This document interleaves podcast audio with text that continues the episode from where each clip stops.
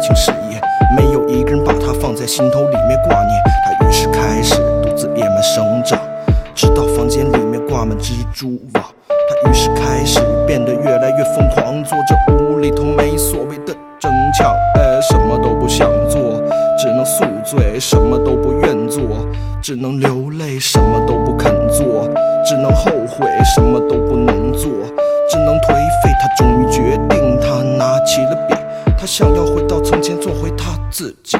他坐在烟雾缭绕的房间，望着镜子，仿佛重新看到18岁的自己，在黑暗中挣脱，他又陷入沼泽，在光明中奔波，他又被迫夭折，从希望变得奢望，从渴望变得绝望。谁说现在是为人不配找回过去的梦想？没资格经历过去的痛，就实现我们现在的梦，无法去理会他人赠就，或许我们应得上，从来不屌那些谣言重伤，傻子才不会懂老子过去的风光。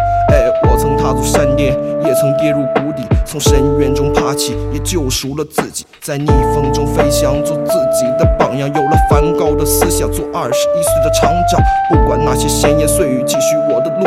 总有人会一直带着少年时的苦。我要珍惜美好，现在走好每一步，就算前方惊涛骇浪，我也摆好我的度。 Peace。 是因为有了音乐，才有了这一切，否则 future